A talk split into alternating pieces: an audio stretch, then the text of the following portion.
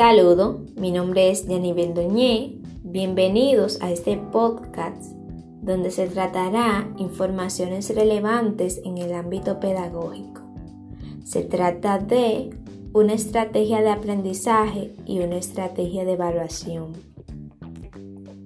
Para mejores resultados en el proceso educativo, los docentes seleccionan las estrategias que consideran más convenientes para favorecer el desarrollo de las competencias de los estudiantes, buscando salida a esas situaciones o problemas de aprendizaje.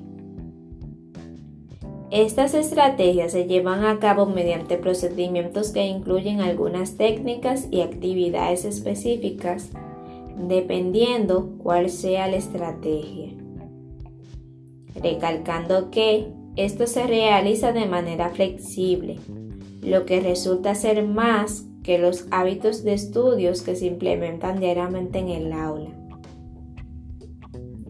Sin más preámbulos, vamos a conocer una estrategia de aprendizaje. Se trata de la colaboración. Esta estrategia desarrolla en el estudiantado competencias de interacción social, intercambiando e incorporando nuevas informaciones y distintos aprendizajes entre estudiantes, así coordinando entre ellos sus metas y acciones. Implementar esta estrategia tiene las siguientes ventajas. Se obtiene nuevos conocimientos, llevando a los estudiantes a aportar y validar buenas ideas y decisiones el aprendizaje es más eficaz por el intercambio de las informaciones.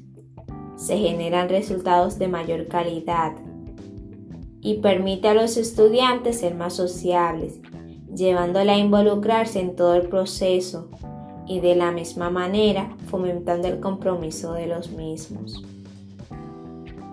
Tiene como desventaja que existe la posibilidad de que se generen conflictos a la hora de tomar decisiones, falta de compromiso y no siempre la organización es buena. Esta estrategia se puede aplicar a foros virtuales para llevar a cabo debates o discusiones, o también puede ser aplicada la participación en WikiWiki.